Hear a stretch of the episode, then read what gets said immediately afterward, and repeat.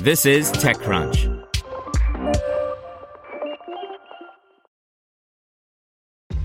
This episode is brought to you by ShipStation.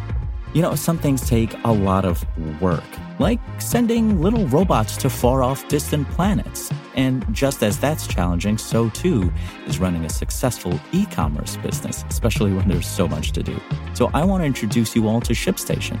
Now, I love using ShipStation because of its easy to use dashboard, which makes managing orders and printing labels a breeze and super smooth. Oh, and the customer service is just out of this world. It's exactly what you need to help grow your business. Sign up for your free 60-day trial at shipstation.com slash technews. That's shipstation.com slash technews. Searchable.ai nabs additional $4 million seed to continue building AI driven search. By Ron Miller.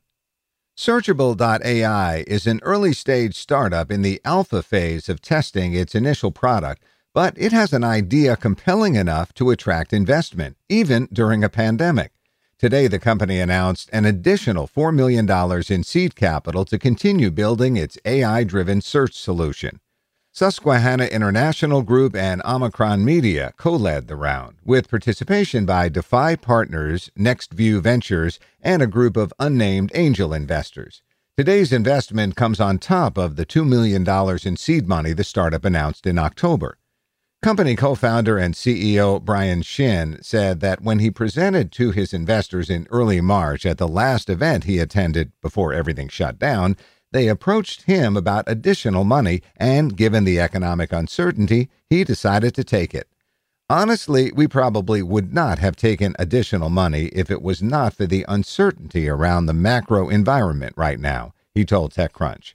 The company's trying to solve enterprise search, and being pre revenue, Shin recognized that having additional capital would give them more room to build the product and get it to market. We're trying to solve this problem where people just can't find information that they need in order to do their jobs.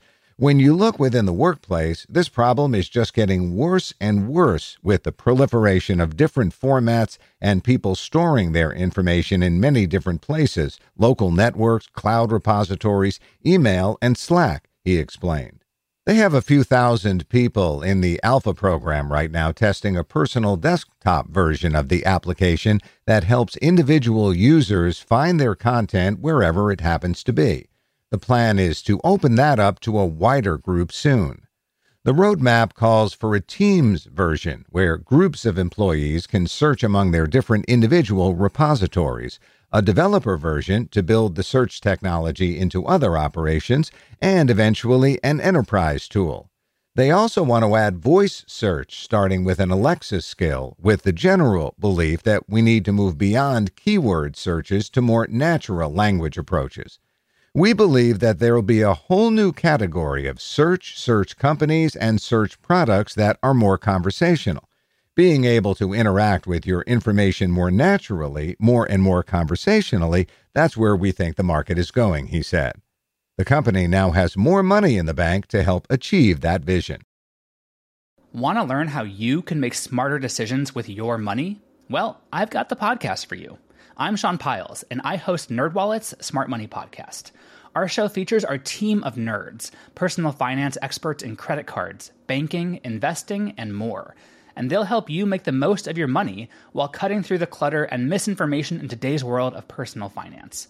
You'll get clarity on strategies to help you build your wealth, invest wisely, shop for financial products, and plan for major life events. Listen to NerdWallet's Smart Money Podcast wherever you get your podcasts.